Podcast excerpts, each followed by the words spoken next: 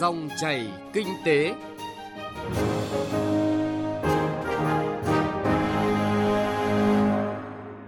Xin kính chào quý vị và các bạn. Trong hai mươi phút của chương trình Dòng chảy kinh tế hôm nay, thứ tư ngày mười một tháng mười hai năm hai nghìn không trăm mười chín, chúng tôi xin chuyển tới quý vị và các bạn nội dung chuyên đề nhận diện gian lận thương mại thời bốn chấm không, giải pháp đấu tranh và phòng ngừa với các thông tin sau.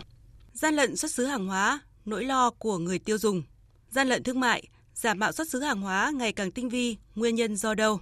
Giải pháp đấu tranh, ngăn chặn và phòng ngừa gian lận thương mại và giả mạo xuất xứ hàng hóa thời bốn chấm không.